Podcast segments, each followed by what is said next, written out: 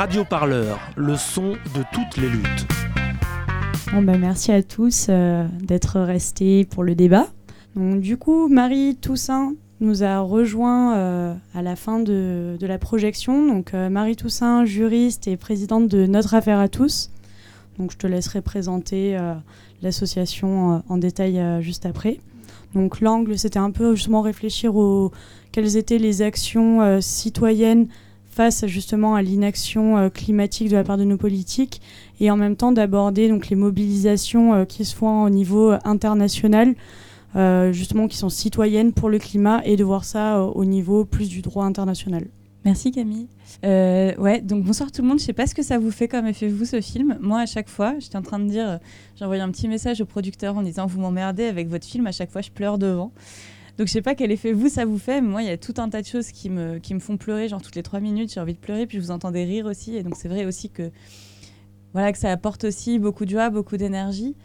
Euh, je trouve que c'est voilà moi j'en tire deux choses en fait, à la fois de, cette, de cette colère et de cette profonde tristesse, euh, notamment quand, quand, la demoiselle elle dit euh, mais pourquoi vous les protégez, pourquoi est-ce que vous qui êtes les représentants de l'ordre et donc, en fait, normalement, de l'intérêt collectif, de l'intérêt public, vous êtes en train de protéger des gens qui détruisent la planète et notre avenir. Euh, et puis, à la fois, ce, moment où tout le monde ensemble réussit à porter euh, euh, quelque chose de fort, très symbolique, et à la fois où on se dit qu'il peut y avoir un, impact concret. et en fait, quand on se met ensemble, c'est ça que ça donne. et, et, cet espoir-là, et comment est-ce qu'on arrive à transformer cette tristesse, cette colère dans cet espoir. Et je trouve que ça, c'est très beau dans le film. Et c'est peut-être un peu de ça dont j'avais envie de vous parler ce soir. Euh, donc, moi, je suis militante de Notre Affaire à tous. Avant euh, d'être militante, fondatrice, présidente, bref, tout ça, euh, je, me mobilisais beaucoup. J'ai commencé par me mobiliser sur des questions d'inégalité sociale environnementale, en pensant que beaucoup, ceux qui parlaient de pauvreté ne parlaient pas d'environnement et vice-versa. J'en suis venue à la lutte contre l'extractivisme, puis à la lutte contre les accords de libre-échange. Et puis euh, à, l'idée que euh, face à tout ce qu'on essaye de nous imposer de manière bilatérale, on va passer des accords de libre-échange avec les États-Unis, puis après on va détruire les blocs d'Amérique latine pour faire pays après pays. Bon, mais que face à tout ça, on avait besoin d'un droit international très très fort. donc j'ai commencé à me battre pour la reconnaissance des écocides, euh, dont on va parler juste après. Il ne faut pas hésiter à me poser des questions aussi pour que je, raconte un peu tout ça. Et, donc, on a fait pendant des années du plaidoyer sur les chefs d'État en disant on a absolument besoin de reconnaître le crime d'écocide. De la même manière que dans d'autres associations, et notamment des gens qu'on voit là, qui ne sont pas avec leur casquette euh, euh, chacun de leur association, mais qui en fait étaient dans le film, euh, on va tous faire du plaidoyer sur nos chefs d'État respectifs dans chacun de nos pays en disant mais il faut que vous alliez plus vite. Euh, là, on a encore eu l'appel de Jean Jouzel cet été, des 15 000 scientifiques il y a deux semaines, qui nous disent mais en fait on n'avance pas assez vite, il faut faire quelque chose. Le cri d'alerte euh, et, dire là on arrive au bout de tout ce qu'on peut accepter. Euh, et donc il y a ces gens-là, et, voilà, dont j'ai fait partie pendant longtemps et dont les gens de notre affaire à tous ont, ont beaucoup fait partie, qui faisaient du plaidoyer. Puis à un moment, il y a quelques années, pas très longtemps en fait, ça fait 7-8 ans, il y a un certain nombre de personnes qui se sont dit mais attendez, le droit qu'on a fondé dans nos États et au niveau international, normalement, il nous oblige. Il nous oblige à protéger les droits des citoyens. Il nous oblige aussi parfois, comme dans la Charte de l'environnement en France, à protéger l'environnement. Alors ce droit-là, il est inscrit partout. Euh, tout le monde l'a voté. Alors sur l'environnement, c'est un peu plus compliqué. On est dans ce qu'on appelle du droit mou. C'est-à-dire qu'il n'y a pas encore de pacte international contraignant sur l'environnement. Euh, mais sur les droits humains, il y a des pactes qui existent et qui sont censés contraindre tout le monde. Et pourquoi est-ce qu'on ne ferait pas un truc euh, pourquoi est-ce qu'on ne demanderait pas aux juges euh, de venir euh, punir ceux qui ne protègent pas nos droits? Et donc ça, ça a donné lieu à tout un tas d'initiatives partout à travers le monde. On en compte à peu près 900 aujourd'hui, donc depuis 2007-2008, hein, pour vous donner une idée. Avec beaucoup de gens, et là je rejoins un peu ce qui se passe sur Total, beaucoup de gens qui poursuivent les grandes firmes pétrolières et pollueuses en justice. Il y a des poursuites qui ont été faites contre ces firmes aux Philippines euh, avec Greenpeace.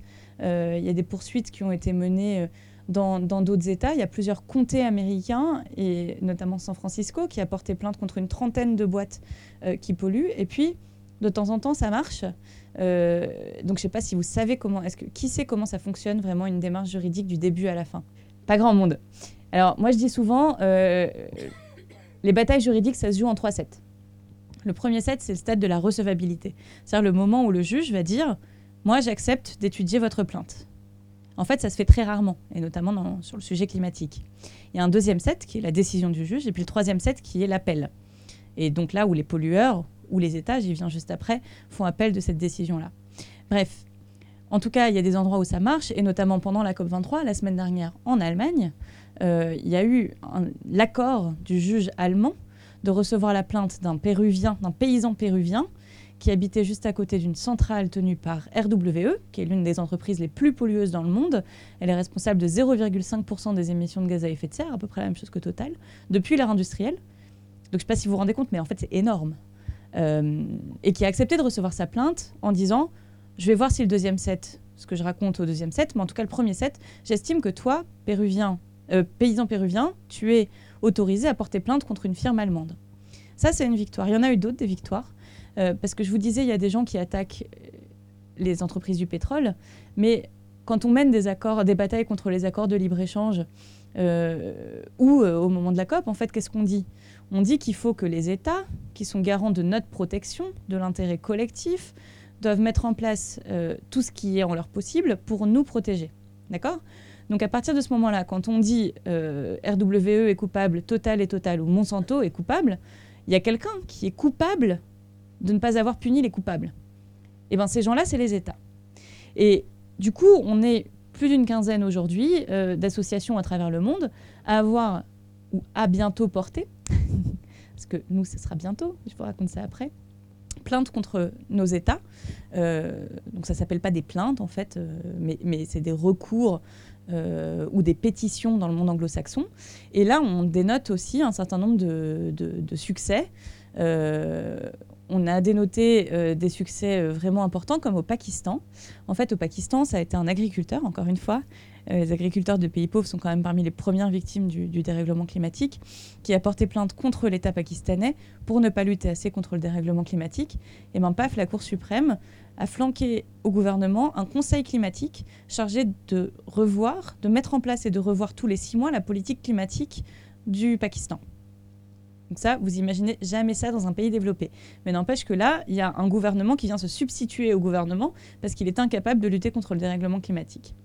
Et puis on a eu plusieurs victoires juste à côté de chez nous aux Pays-Bas, où l'État a été contraint d'augmenter ses, ambitions de réduction des émissions de gaz à effet de serre. Si je dis d'augmenter les émissions, ça commence à être un peu bizarre. Euh, mais voilà, on a gagné juste à côté de chez nous, et comme quoi c'est possible. Et il y a plein plein d'endroits où ça se met en place, notamment aux États-Unis, où euh, une association qui s'appelle Our Children's Trust, et je suis désolée, c'est horriblement difficile à prononcer, donc pardon pour mon accent, mais accompagne des jeunes qui, euh, dans plusieurs États, portent plainte pour le climat contre leurs États fédérés, puis contre l'État fédéral. On espère très très fort que ça va marcher jusqu'au bout, euh, parce qu'ils ont juste un président qui est quand même un peu galère. Euh, et là, ce qui est intéressant, c'est que l'une des juges qui a jugé le premier set, hein, vous vous rappelez, la recevabilité, le premier set, a reconnu un truc qui peut nous sembler complètement incroyable. c'est le fait que aux États-Unis, le droit à une économie stable est un droit considéré comme étant de nature constitutionnelle. C'est-à-dire que c'est la plus haute norme qu'on puisse jamais imaginer. Ben, la juge a dit, attendez, vous êtes prêts? Les enfants ont aussi le droit à un climat stable. Wow. voilà. Et donc, en France, quand c'est arrivé, on s'est dit, mais c'est quoi ce truc? N'importe quoi, évidemment, à ces Américains, vraiment, euh, ils sont cons. Puis là, poum, projet de loi sur les hydrocarbures le Conseil d'État qui fait appel à la Cour constitutionnelle et à l'interprétation euh, du Conseil constitutionnel nous dit attention, c'est vrai que la protection de l'environnement est un intérêt général, mais en fait on doit compenser et équilibrer la protection de l'environnement avec les intérêts économiques. Et donc là, boum, le gouvernement remet dans le billard des amendements qui disent attention, il faut que les firmes pétrolières puissent revenir sur leurs investissements et puissent atteindre l'équilibre économique et c'est ça, euh, c'est dans cette mesure-là seulement qu'on peut protéger l'environnement, c'est seulement si elles reviennent dans leurs intérêts économiques. Mais en fait, il s'appuie sur quoi le juge administratif? Il s'appuie sur notre droit. Notre droit, c'est quoi? Je reviens à Rousseau, le contrat social. C'est la manière dont on imagine tous vivre ensemble. Or, on voit bien qu'il y a eu des choses qui ont été mises en place au moment où on a créé les démocraties, etc. Et derrière, des firmes, justement comme Total, il y a de super livres sur l'industrie pétrolière. Je pense notamment à Total, ce dont Total est la somme, d'Alain Deneau, qui explique bien comment est-ce que ces firmes-là construisent un droit qui fait des détours et qui passe par tous les interstices et qui réussissent à construire des trucs comme les Paradise Papers, où ils passent à travers les mailles du filet et construisent un droit qui en fait leur est favorable. Euh, et ben face à ça, nous, faut qu'on se batte. Et il existe aujourd'hui donc des éléments auxquels on peut faire référence. Et si les juges un peu osent un peu agir, euh, on peut on peut marcher. Mais des fois, effectivement, les juges sont frileux. Et euh, du coup, ça veut dire quoi? Ça veut dire qu'on a besoin d'un nouveau droit international. D'où notre bataille euh, aussi au sein de notre affaire à tous avec le mouvement pour la reconnaissance des écocides pour faire reconnaître les écocides. Donc j'en viens à les écocides, c'est quoi? Les écocides, ça veut dire que aujourd'hui autour de la planète, on a des communs planétaires. Il y a le climat, il y a les océans, il y a l'eau douce. Euh, voilà, dans le, climat, on peut mettre l'air et toutes les sortes de pollutions différentes, euh, le nucléaire et la composition de, le changement des roches qui l'induit, etc. Tout ça, c'est des communs qu'on est en train de tuer depuis 1945 Or, il y a des manières de mesurer le rythme de renouvellement des écosystèmes et tous ceux qui ont des actions qui portent atteinte à ce rythme de renouvellement des écosystèmes doivent être jugés au plus haut niveau, euh, c'est-à-dire jusqu'à la Cour pénale internationale. Ça veut dire quoi? Ça veut dire qu'on permet aujourd'hui, au niveau du climat, alors les 80 firmes, c'est ça? Les 100 firmes, 100 firmes, qui sont responsables de 71% des émissions de gaz à effet de serre depuis 1988, donc il y a à peu près 90 firmes depuis l'ère industrielle, mais 100 firmes depuis 88. Ça veut dire que ça va de plus en plus vite en réalité, avec de moins en moins de monde. C'est pour ça que je prends ce chiffre-là. Mais que ces gens-là, qui savaient qu'il y avait le dérèglement climatique, qui savaient qu'il était dû à l'homme et à leurs activités en particulier, ont continué à polluer, à détruire. Ça, ça nous impacte tous. Les chiffres, c'est 250 euh, millions de pauvres en plus en 2030, c'est la Banque mondiale qui les donne. Euh, sans compter la multiplication des catastrophes, des conflits liés au climat comme en Syrie, etc. Eh ben, ces gens-là, ils doivent pouvoir être punis. Voilà. Et donc ça, c'est ce qu'on raconte. Et avec notre affaire à tous, nous, ce qu'on a fait, c'est qu'on a dit, OK, il y a l'appel des scientifiques, tout ça, en fait, euh, il y a urgence. Donc on a réuni euh, tous les recours climat, enfin pas tous, mais la moitié, plus de la moitié des recours climat menés contre les États autour du monde. On a réuni les meilleurs juristes de l'environnement français, puis on a dit, il y a plein de trous dans le droit. Et il y a plein de trous dans l'action de l'État. Et donc la première chose qu'on va faire au niveau de l'État, c'est de demander cinq choses à l'État. En fait, on a une vingtaine de propositions à leur formuler, mais on commence par cinq. On va vous demander cinq choses, et puis dans les trois mois, si vous n'avez pas répondu à ces cinq requêtes, eh ben, on ira lancer le premier recours climat contre vous, euh, avec tous les citoyens qui le souhaitent. Donc d'ailleurs, vous êtes tous bienvenus pour soutenir notre action et venir avec nous porter ce recours. Juste pour vous dire, mais aux, aux Pays-Bas, ils étaient 900. En Belgique, aujourd'hui, ils sont 32 000. Euh, donc ça veut dire que c'est possible. C'est un adulte sur 200 en Belgique, plus d'un adulte sur 200. Euh, et donc on peut vraiment faire ça aussi tous ensemble. Et voilà, donc nous, ce qu'on a dit à l'État, et puis j'en arrêterai là, puis après on passe aux questions, parce que je pense que ça fait déjà un petit bout de temps que, je parle. Euh, la première chose qu'on leur a demandé, c'est de dire il faut mettre le climat dans la Constitution. Pourquoi? Pour ce qu'on disait tout à l'heure, c'est-à-dire quand le juge il dit l'intérêt économique est plus important que le climat, bah, en fait, il faut qu'on inverse ça. C'est-à-dire qu'il faut aussi que le politique dise à un moment au juge, tu dois me laisser faire mes propres choix. Le législateur a le droit de mettre fin aux activités pollueuses, et donc tu me laisses agir, et pour ça, je change le droit fondamental, le droit, le, droit au plus haut niveau. La deuxième requête qu'on a, pardon, c'est de reconnaître effectivement le changement climatique comme un écocide, contre un crime contre la sûreté de la planète, contre un, comme un crime contre l'humanité. Notre troisième... Ouais. Non, mais on en a beaucoup, hein la troisième chose qu'on demande, c'est euh, que les citoyens puissent défendre le climat en justice. On a des bribes de trucs là, genre le préjudice écolo, où euh, des associations agréées peuvent porter plainte. On a l'action de groupe. Bon, alors ça, je pense que ça marchera jamais, mais voilà. Euh, parce que c'est mal fait, hein, pas, parce que l'idée en soi est mauvaise. Mais en fait, on a très peu de manières aujourd'hui, nous, vous, vous, moi, de dire on veut protéger l'environnement et donc on va porter plainte au pénal, au civil, dans l'administratif. Aujourd'hui, il n'y a que le civil qui fonctionne avec le préjudice. C'est clairement pas assez et ça touche pas le climat pour plein de raisons que je pourrais vous expliquer si vous voulez, mais qui sont compliquées juridiquement. Euh, la quatrième euh, demande qu'on fait, c'est de dire il faut réduire vraiment nos émissions de gaz à effet de serre. Pourquoi? Parce qu'aujourd'hui, la France prétend qu'elle a diminué ses émissions de gaz à effet de serre.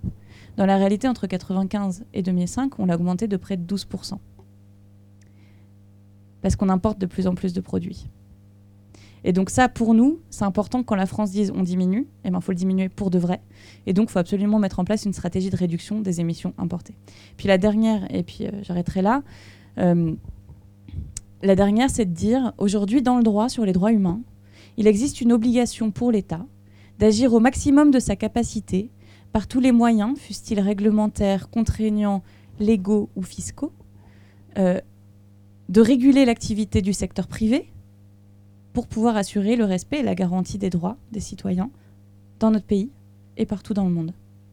Ben Aujourd'hui, ce qu'on voit, c'est que Total reçoit 80 millions d'euros de subventions publiques de l'État, qui sont aussi exonérées d'impôts, que euh, la seule BPI finance 450 euh, milliards, euh, subventionne à hauteur de 450 milliards juste au premier semestre 1, 2, 3, 2017 l'industrie fossile et que l'État, plutôt que d'agir pour notre protection, en fait, continue à subventionner effectivement ceux qui détruisent la planète.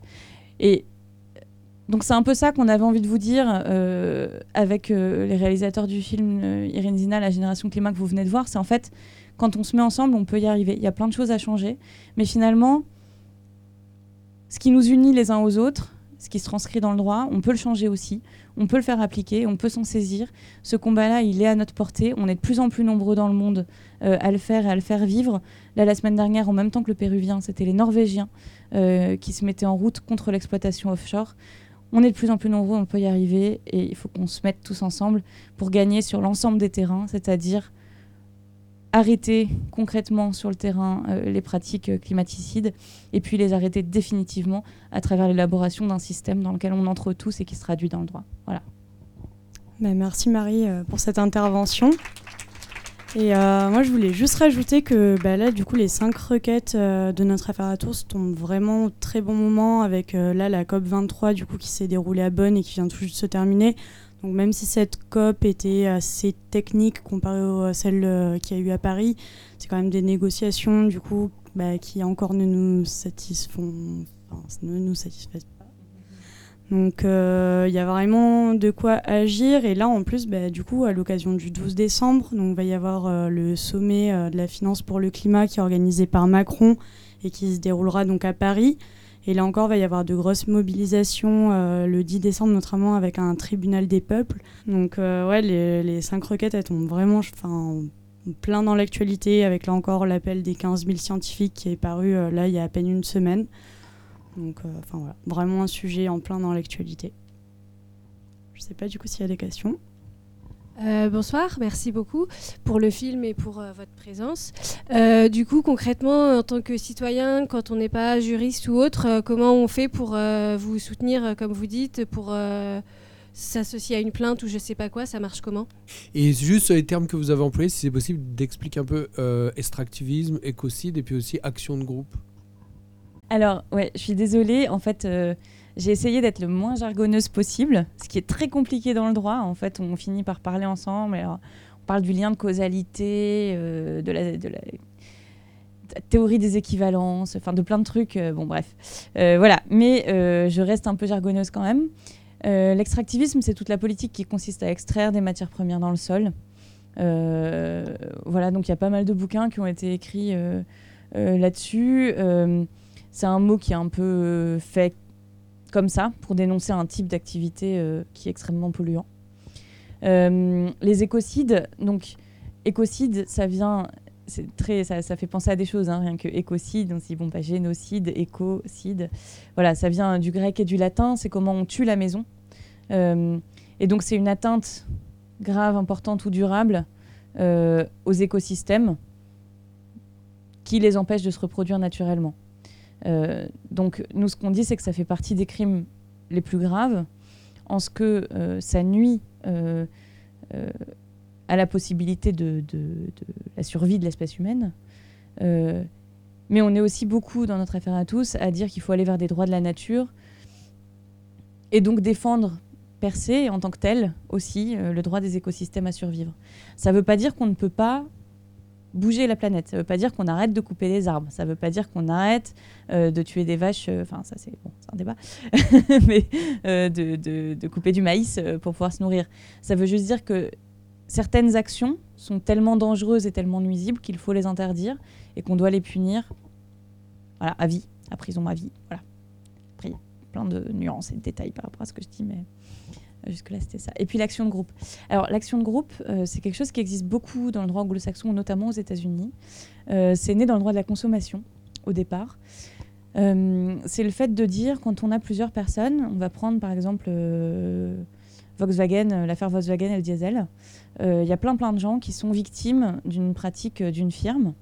Et en fait, de manière à la faire sortir et puis aussi à être indemnisé, on peut se mettre tous ensemble en fait, si on est tout seul à dire ma voiture est cassée, ça change pas grand-chose. Si on est 10 000 à dire ma voiture est cassée et en plus de ça, elle pollue, et puis euh, voilà, et ben là, ça change tout.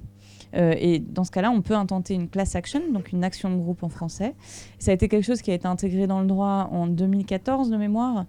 Euh, français pour ce qui est de la consommation et de la santé, qui a été intégré seulement il y a un an et demi sur la question de l'environnement. Et quand je dis que c'est compliqué de faire une action de groupe en France, c'est d'une part qu'on parle euh, alors, de préjudice écolo, donc c'est des atteintes à l'environnement qui sont quand même très circonscrites. Euh, et d'autre part, c'est ouvert aux associations qui sont agréées euh, pour rester en justice. Ça veut dire quoi? Ça veut dire que, en fait, le gouvernement décide d'une liste d'associations qui était plus élevée sous Sarkozy que sous Hollande. Là, on attend de voir comment il la, revoit, mais comme quoi, c'est pas toujours ceux qui prétendent être les plus grands protecteurs de l'environnement qui, qui font les meilleures choses, mais le gouvernement décide d'un certain nombre d'associations qui ont le droit de porter plainte contre lui. Voilà. Alors pas que être agréé, ça veut dire d'autres choses, mais globalement c'est quand même ça. Et dans le même temps, il décide de à qui faire ses subventions, tout ça, tout va bien. Mais voilà. Euh, donc ça, c'est l'action de groupe. Euh, mais j'aimerais bien compléter parce qu'on a des cas très particuliers qui sont très proches de ceux du climat. Je pense par exemple à l'amiante ou aux algues vertes. L'amiante, c'est 100 000 victimes dans le passé et selon le Conseil national de la, santé, 100 000 à venir encore dans les années qui viennent. Qu'est-ce qui s'est passé avec l'amiante? Il y a certains moments où euh, il y a des plaintes qui ont été portées, en fait des recours en carence fautive, euh, qui disent que euh, les, acteurs publics n'ont pas fait assez pour protéger les droits des gens et protéger la santé, etc. etc. la plupart du temps, ça ne marche pas, parce qu'on n'arrive pas à établir de lien assez clair entre l'amiante dans les murs et la santé des gens alors que c'est pourtant très clair, mais je veux dire, euh, voilà, on arrive encore à démontrer que c'est pas ça qui a causé les maladies. Et puis parce que euh, on joue sur la date, euh, c'est-à-dire sur l'interprétation du principe de précaution et l'anticipation des dommages. on joue sur la date où on a su ou on n'a pas su, etc. Et donc ça, c'est un vrai combat pour le climat parce que il faut qu'on arrive à montrer que même quand on ne savait pas, en fait, quand on détruit l'environnement, on est responsable. Alors euh, peut-être que le fait de savoir est une circonstance aggravante, mais on reste responsable de la destruction de l'environnement, a fortiori quand elle nuit euh, sur nous, euh, et que on peut être puni qu'on ait eu envie de nuire à son prochain ou qu'on n'ait pas eu envie de nuire, parce que de toute façon, comme on lui nuit, il n'y a pas de sujet. Voilà. Et tout ça, c'est des sujets qui sont à gagner et qui sont des sujets de problématiques environnementales, mais aussi profondément sociales, parce que dans l'amiante, comme dans les algues vertes, comme dans le climat, c'est toujours les, les, plus, les plus pauvres et les plus vulnérables qui trinquent. Et donc ça, c'est absolument intolérable. Voilà. J'étais hier à une réunion euh, de la avec la fondation Daniel Mitterrand et WWF sur euh, l'extraction. C'était par rapport à de l'or en Guyane, par, exemple, au niveau des extractions minières.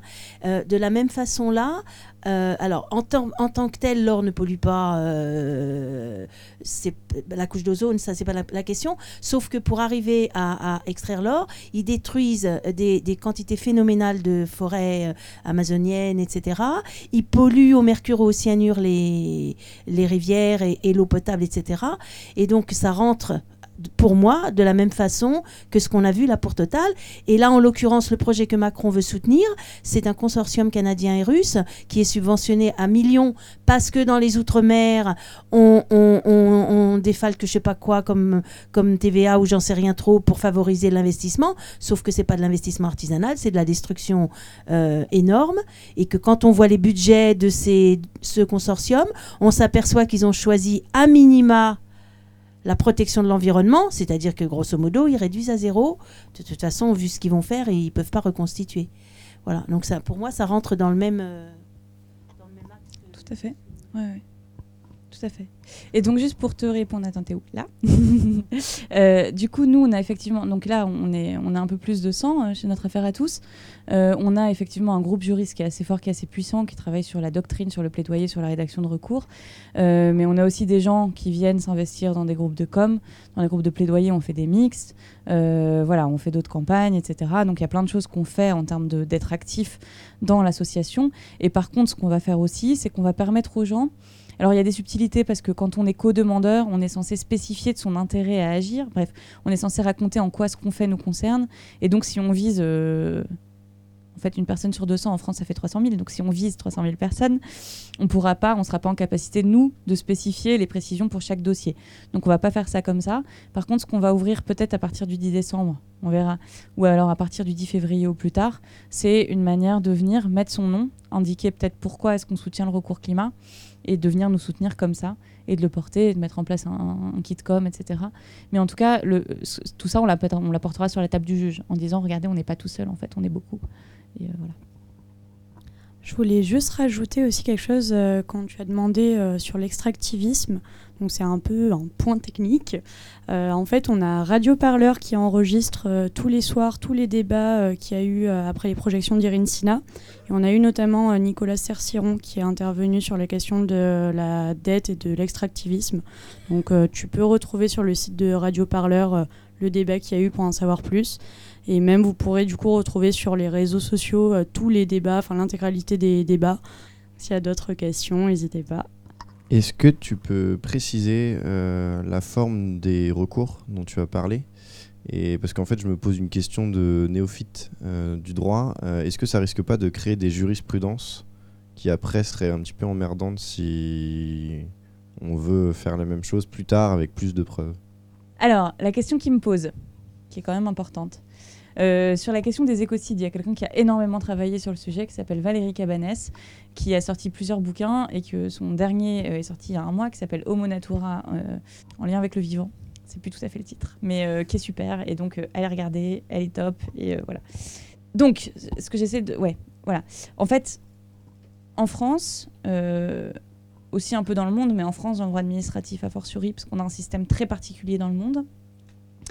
Quand on porte une action devant le juge, si le juge décide, bon, c'est un peu vrai au niveau international, mais décide le contraire, euh, enfin décide de vous débouter, quoi, de vous envoyer paître, euh, en fait, du coup, ça bloque la voie à d'autres associations qui peuvent arriver derrière en allant sur les mêmes fondements, on appelle ça, euh, en utilisant les mêmes moyens, bref, c'est le langage juridique, mais en fait, si par exemple, j'en sais rien moi, une antenne de FNE euh, veut faire condamner une entreprise qui a déversé des produits polluants dans une rivière.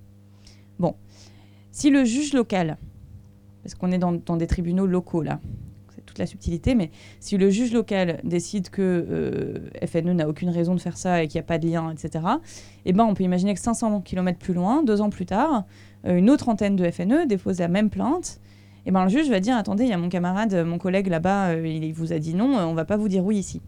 Donc ça crée ce qu'on appelle une jurisprudence négative, ce qui est extrêmement bloquant parce que c'est difficile à débloquer. et ça peut durer des années euh, et des années pour que les choses évoluent euh, et qu'on parvienne à retourner et à renverser cette jurisprudence-là.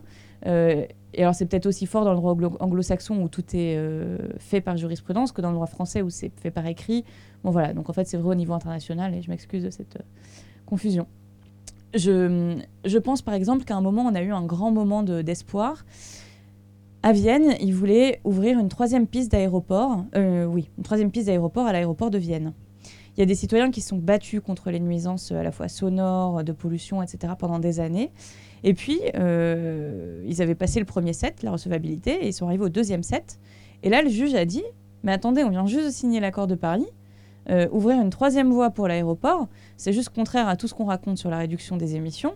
Donc on va donner raison aux citoyens et on va interdire à l'État et au consortium euh, qui, bâtissait la piste d'ouvrir cette troisième piste d'aéroport. Donc là, c'était euh, youhou, on est trop content. euh, en plus, ça nous a donné une solution pour Notre-Dame-des-Landes. c'est bon, c'est parfait, on est voilà. Bon, et ben en fait, au troisième set, on a perdu. Euh, parce que ça se joue pas euh, de 7 contre 1 à la fin, c'est toujours le troisième set qui a raison. Euh, on a perdu et la Cour constitutionnelle, en invoquant la même chose que sur les hydrocarbures, a dit attendez, les intérêts économiques, blablabla. Bon. Donc la troisième piste d'aéroport va être construite. En fait, nous, ce qu'on voulait faire dans le recours, c'est, et ce qu'on va faire, c'est faire appel à toutes les décisions qui ont gagné. Et par contre, on est emmerdé par toutes les décisions où on a perdu. Par exemple, en Suède, euh, nos copains qui ont monté l'action ont perdu. Euh, en Autriche, ils ont perdu. Il y a d'autres endroits où on perd. Bon, ça, c'est emmerdant. Maintenant, qu'est-ce qu'on veut faire, nous? On veut mener une action qui n'a jamais été menée en France. Euh, ça veut dire que, éventuellement, si on perd, on pourrait gêner d'autres gens qui veulent faire la même chose que nous. Pour l'instant, on n'en connaît pas d'autres. Et que par ailleurs, ce qu'on a à faire et notre responsabilité, c'est d'ouvrir des portes pour que d'autres derrière nous puissent aller faire cette démarche-là et que si nous, on perd, on ait fait suffisamment de terrain dans la procédure judiciaire pour avoir, par exemple, simplement fait accepter au juge français le fait qu'il y ait une urgence climatique. Ça, aujourd'hui, le juge français ne l'a pas accepté. La preuve, la vie sur euh, le PGL hydrocarbures. Voilà, nous, c'est des choses comme ça qu'on veut gagner. On veut cranter petit à petit. On n'est pas sûr d'aller au bout, mais c'est ça qu'on veut faire. Et on ne pense pas qu'il y ait un risque de jurisprudence négative. Ce qui est sûr, c'est qu'il n'y a pas de risque de jurisprudence positive si on n'y va pas. Euh, et euh, s'il y a un risque de jurisprudence négative, évidemment, on fait tout pour l'éviter. Et donc, juste pour préciser, qu'est-ce qu'on fait pour éviter ça? On s'entoure des meilleurs. J'ai dit tout à l'heure qu'on avait les meilleurs juristes de l'environnement français avec nous. On a aussi les meilleurs avocats des recours climat partout autour de la planète avec nous. On va chercher du soutien citoyen. On fait un travail de discussion et de dialogue avec les juges en amont, euh, parce que c'est des êtres humains quand même, et il faut leur expliquer. Et puis, ils n'ont jamais appris l'environnement, les juges français. Euh, donc, il faut aller leur raconter des choses. Voilà, on fait tout ce travail-là. C'est notre responsabilité de réussir pour tout le monde. On en a bien conscience. Et ce qu'on veut faire, c'est vraiment cranter et ouvrir des possibilités d'agir pour tous. D'ailleurs, on a un petit bouquin en tête. euh, on a tout le plan, tout ça, on a l'éditeur, on n'est pas encore passé à la rédac, puis on verra quand on a le temps. Euh, mais qui a un manuel de guérilla pour les justiciers du climat. Euh, où ce qu'on veut faire, c'est expliquer à chacun, partout en France, comment est-ce qu'il peut aller contre sa collectivité, contre la firme d'à côté de chez lui, contre le machin, contre tous les gens qui détruisent le climat, et essayer de raconter toutes les pistes qu'on a trouvées et toutes les pistes qu'on peut encore ouvrir pour que chacun puisse avoir la même démarche que nous. Euh, oui, je voulais rebondir sur quelque chose que, qui vient d'être dit. Euh, que, donc, en plus de la mobilisation citoyenne, en plus de l'action en- enfin, sur des termes juridiques, il y a aussi une troisième, un troisième levier qui est la sensibilisation euh, d'humain à humain. J'ai bien aimé la phrase euh, oui, les juges sont aussi humains, et donc on peut leur parler. Et ils n'ont pas forcément entendu parler d'environnement, et donc ça, c'est quelque chose euh, à faire. Et moi, quand j'ai vu le film, du coup, une de mes réactions, c'était de me dire, mais en fin de compte, euh, le moment où ils interpellent les, les dirigeants en leur disant euh, qu'est-ce que vous faites, vous êtes en train de tout détruire, est-ce que vous n'avez pas honte? Je me dis à ce moment-là, si moi j'étais dirigeante, même si j'étais d'accord avec eux, et ben en fait j'ai pas la possibilité de me dire oui vous avez raison. Parce que c'est trop, enfin c'est trop violent, le conflit est trop, il y a une, vraie séparation et finalement je me demande comment euh, on peut euh, permettre aux gens de, de dire ben oui vous avez raison, je vais changer euh, mon mode d'action. C'est une question qui est un peu peut-être un peu difficile à répondre, mais voilà comment on donne l'occasion aux ennemis du climat entre guillemets de changer de voie sans perdre la face. Je sais pas si c'est tellement notre niveau d'expertise pour le coup. Ouais, non, en tout cas par rapport au film, donc euh, dans ce que tu entends notamment par les militants, je sais que donc oui, à un moment comme tu l'as relevé, il y a, il y a un peu cette réplique-là qui est sortie. Mais après, il y a aussi celle où je la trouve très importante quand John en fait euh, est face au policier et qui lui dit, euh, enfin c'est pour euh, les enfants euh, que vous avez et, et les enfants que j'ai aussi en fait. Donc, il y a un moment où oui, j'entends que, euh, bah, comme tu dis, c'est pas leur faire perdre la face et leur mettre en plein dans la tête en disant non mais regardez ce que vous faites, vous avez pas honte, c'est pas du tout l'idée. Mais justement essayer d'a- d'approcher sous un angle de génération en fait, parce que les enfants ça nous, ça nous concerne tous, enfin, qu'on soit jeune ou moins jeune. Et euh, je pense que c'est sous cet angle-là, en tout cas, qu'il faut plus l'approcher.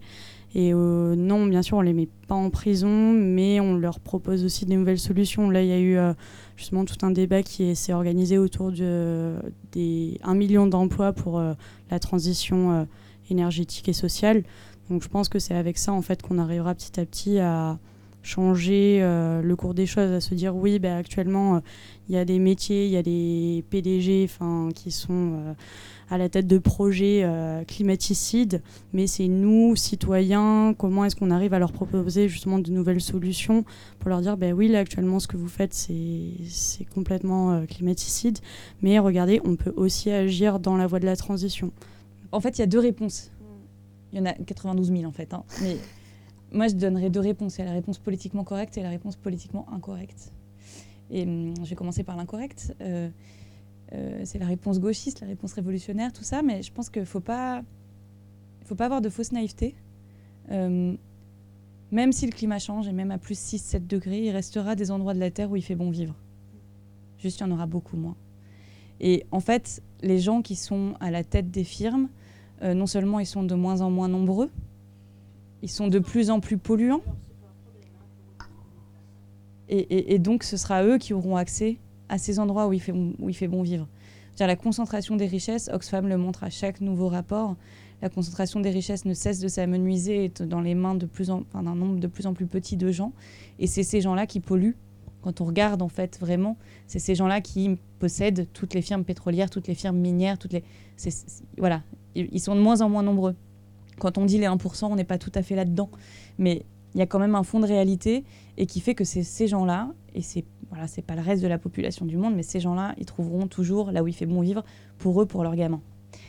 Donc ça, voilà, faut, faut quand même l'avoir en tête, et c'est pour ça aussi qu'on a besoin de pénaliser. En fait, en droit, quand on, quand on rend quelque chose pénalement répréhensible, ça veut dire moralement condamnable. Ça veut dire qu'il y a des choses qu'on juge qui sont pas bien, quoi. Comme on dit à tes enfants, c'est pas bien.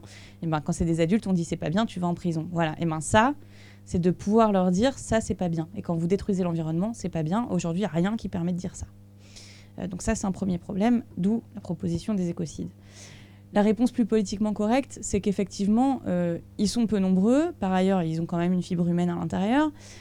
Et donc, en fonction euh, du nombre d'entre eux auxquels on parle, et puis surtout, on a besoin de parler à tout le monde, c'est comment on crée les conditions pour changer de modèle. Parce que là, effectivement, on est rentré dans un engrenage qu'on n'arrive pas à arrêter. Et c'est là où nous, on dit il faut porter plainte contre les États. Parce qu'en fait, la puissance publique peut encore réguler euh, peut sortir des mécanismes d'arbitrage, machin, de libre-échange et tout ça, et décider de re-réguler et de re-réguler dans un sens qui protège l'environnement. Ça veut dire effectivement investir dans les métiers qui ont de l'avenir pour rassurer tout le monde sur le fait qu'ils auront du boulot, du boulot demain.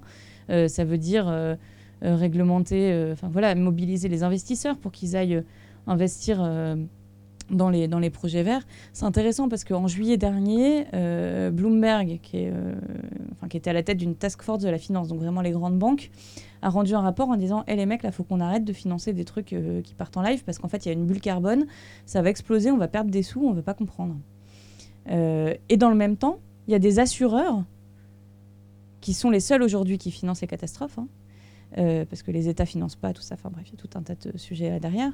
Mais les assureurs qui financent les catastrophes, on dit, hé, là, on commence à passer à des dizaines de milliards de, dollars par an, ça ne fait que grandir on ne sait pas assurer un monde à 4 degrés. Qu'est-ce qu'ils font? Ils sont en train de dire, comme c'est le cas sur le nucléaire, en fait, on va finir par mettre un plafond et au-delà duquel on ne remboursera plus toutes les catastrophes naturelles qui sont liées au climat. Voilà, et ben ça, faut travailler avec tous ces gens-là euh, pour pouvoir contraindre les firmes à changer euh, leurs activités et accompagner tous les gens qui, par notre travail, par notre mode de production, notre de consommation, etc., dans nos vies quotidiennes, on pollue tous aussi. Enfin, voilà, on détruit tous la planète à notre, niveau. Donc il faut à la fois changer les politiques publiques et puis réussir à changer un peu euh, la manière dont nous, on vit euh, notre rapport à l'environnement, notre rapport à la consommation, etc. Que vous dites sur les assurances, sur les banques, etc., tout à fait. Simplement, c'est pas à un moment donné, par exemple, Total, je prends Total parce que c'est facile, hein, mais bon, euh, euh, il reçoit plus d'argent, euh, il, peut plus financer ses machins, etc. Et il va se reconvertir dans l'éolien. C'est pas ça non plus qu'on demande. C'est-à-dire tant que ça ce sera des grosses boîtes comme ça qui tiendront les rênes de, j'ai envie de dire, de la survie de la planète hein, ou de nos enfants. Alors je leur fais pas confiance du tout là-dessus. Euh, ça sera comme ça parce que eux, ils font leurs bénéfices là-dessus. Donc c'est vraiment, moi, je, sais bien qu'ils sont là-haut et qu'ils gouvernent tout. J'ai presque envie de dire, c'est à nous de nous mouiller pour trouver d'autres systèmes de fonctionnement. Euh, de faire je, je- je dis n'importe quoi, d'installer tout ça, chacun une éolienne sur notre toit, de faire euh, pousser des tomates euh, sur le balcon. Je dis n'importe quoi là. Mais je veux dire, il faut pas attendre deux. Si on attend deux, ils vont recommencer le même système. Ce sera pas le pétrole, ce sera autre chose. Mais ce sera, ils, ils, vont pas se gêner pour gagner du fric aux dépens de, du reste. C'est vraiment une question de. On se fait prendre en charge là avec ce système de consommation qu'on a inventé, je ne sais pas combien de dizaines ou de je sais pas combien d'années, et on attend, on attend que Carrefour nous vende le truc, et puis on attend, et puis on attend. Et ben, perso, c'est pas mon truc. Hein. Je pense qu'il y a une question vraiment citoyenne à prendre en main, en charge, etc. C'est la première partie du film. Bah, je pense que c'est ouais, ce que ce qu'on montre enfin ce qu'on ce qui ce que les citoyens montrent vraiment justement dans Irinsina, c'est toute la mobilisation, la prise de conscience en fait euh, qu'ont eu des citoyens à un moment de dire euh, d'accord les alternatives, chacun dans son coin, euh, c'est très bien, mais à un moment il faut aussi se mobiliser tous ensemble contre justement à la fois ces PDG et, ces banques et de justement reprendre tout ça en main tous ensemble en désobéissant en fait. Et donc c'est tout ce qu'on voit avec le tour, c'est justement faire des étapes à chaque fois pour mobiliser des gens et pour créer bah, cette génération climat actuelle. Et euh, là, je voulais juste rebondir pour Alternatiba que le Tour 2018 revient. Donc euh, là, vous avez vu le tour qui s'est déroulé euh, euh, en, en 2015. Et donc euh, là, ils sont en train justement d'organiser ce nouveau tour qui, cette fois, ira de Paris à Bayonne. Donc ils vont parcourir 5800 km partout en France et euh, dans les pays limitrophes. Donc le top départ, ça sera donc à Paris le week-end du 9 juin, si je me souviens bien. Ils arriveront à Bayonne le week-end du 6-7 octobre. Et donc sur les étapes, en fait, l'idée c'est vraiment à la fois de recréer justement des villages des alternatives en justement en proposant à chaque fois des alternatives, que ce soit au niveau euh, du logement, du déplacement, euh, de la consommation, mais aussi là cette fois de vraiment proposer des formations à l'action non violente. Donc que ce soit au niveau de l'activisme ou même de la logistique, de, enfin, pardon, de la logistique, de la communication autour d'une action, va vraiment y avoir euh, cette idée de marcher sur les deux pieds, à la fois celle des alternatives et celle de la désobéissance civile.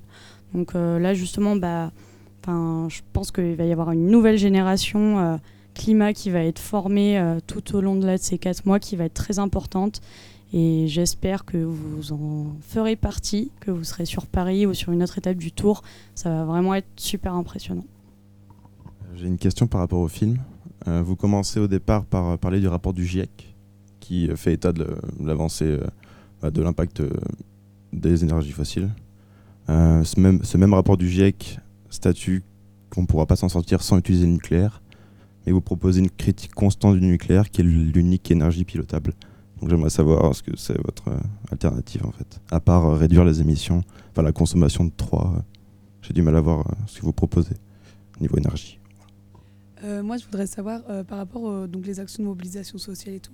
Est-ce que vous avez euh, donc peut-être un pourcentage de de combien arrive à l'objectif qui était fixé au début?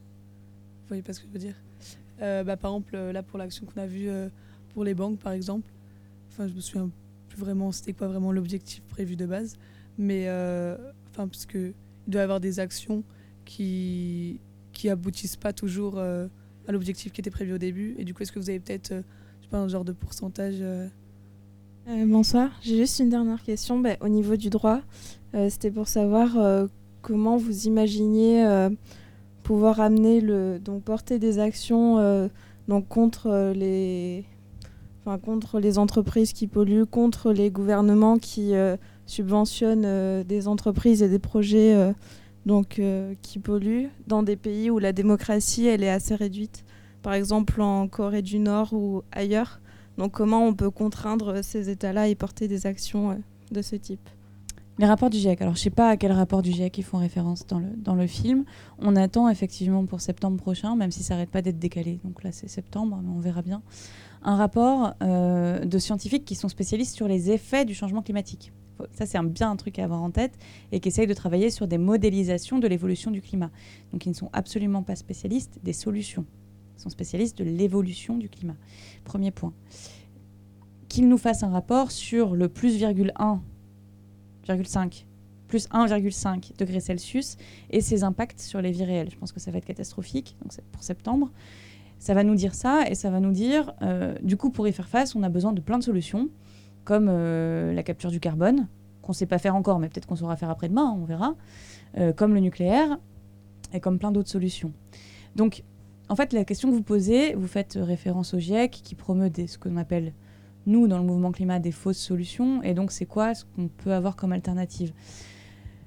Moi, je suis juriste, je suis capacité de vous répondre sur de l'ingénierie, même si normalement, c'est pas ça que je raconte avec notre affaire à tous. Moi, ce que je peux raconter avec notre affaire à tous, puis je, ferai, peut-être une réponse sur le nucléaire un peu différente sur comment on fait, mais en France. Mais euh, le risque climatique, pourquoi est-ce que c'est un risque important contre lequel il faut lutter? Pourquoi est-ce qu'il met en danger le droit humain? Et pourquoi est-ce qu'on peut faire appel au droit international et au droit existant aujourd'hui? C'est parce que ça met en danger, simplement, la survie de l'humanité et des écosystèmes. C'est exactement ça le risque nucléaire. C'est comme le climat, ça met en danger la survie de l'humanité et la survie des écosystèmes. Et donc à ce titre-là, c'est des choses qu'on ne devrait pas autoriser. Ou alors, il faudrait mettre d'accord et exercer un, choix démocratique à l'échelle planétaire sur est-ce qu'on veut de l'industrie nucléaire ou est-ce qu'on ne veut pas de l'industrie nucléaire.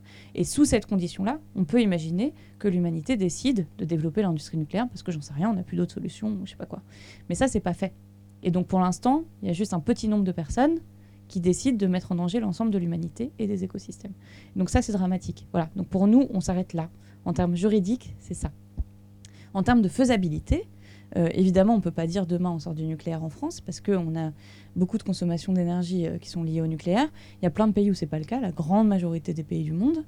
Euh, L'Allemagne est sortie, alors on n'arrête pas de dire l'Allemagne, ils ont refait du charbon, tout ça. Non, l'Allemagne est sortie du nucléaire et a diminué sa production de charbon.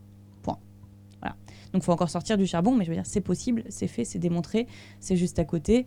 Et en fait, on peut y arriver. L'ADEME, euh, le scénario négawatt, mais aussi l'ADEME, on dit qu'on pouvait sortir du nucléaire en diminuant nos émissions de gaz à effet de serre. Tout ça, c'est leur travail. C'est des gens, c'est des ingénieurs, des scientifiques, des énergéticiens qui travaillent sur ces profils, sur ces voilà. Et, et, donc eux, ils savent faire, ils savent dire, ils savent nous expliquer comment on fait. Et donc c'est possible en fait. Euh, voilà, moi, c'est la réponse que j'ai apportée là-dessus. Après, on pourrait aller dans plus de détails, mais je pense que c'est pas. Voilà. Euh, le deuxième point, qu'est-ce qui réussit? Peut-être. Euh, toi, tu avais posé la question qu'est-ce qu'on fait dans les pays? Je fais comme ça, puis après, je te réponds à toi. qu'est-ce qu'on fait dans les pays où l'état de droit, c'est compliqué? Ouais. C'est intéressant parce que l'Équateur, en 2008-2007, a mis dans sa constitution les droits de la nature. C'était l'époque où ils essayaient de faire un espèce de, euh, diplomatie environnementale, activiste, etc. Ils disaient on va pas exploiter les sous-sols pétroliers, machin. Ils sont vite retournés, donc c'est dans la Constitution, mais en fait ils ont rouvert tous les puits de pétrole, ils se sont remis à polluer l'eau, euh, blablabla. Dans les pays où l'état de droit n'existe pas vraiment, oui, c'est encore plus compliqué que dans les pays où euh, l'état de droit existe.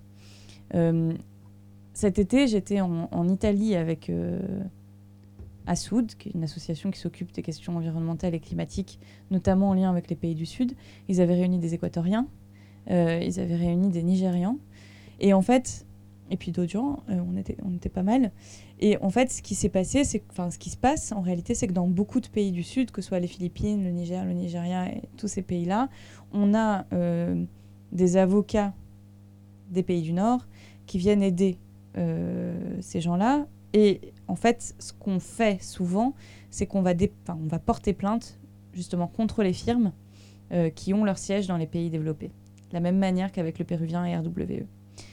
C'est notre manière pour l'instant de contourner cette difficulté-là. Il y a une autre difficulté, hein, par exemple.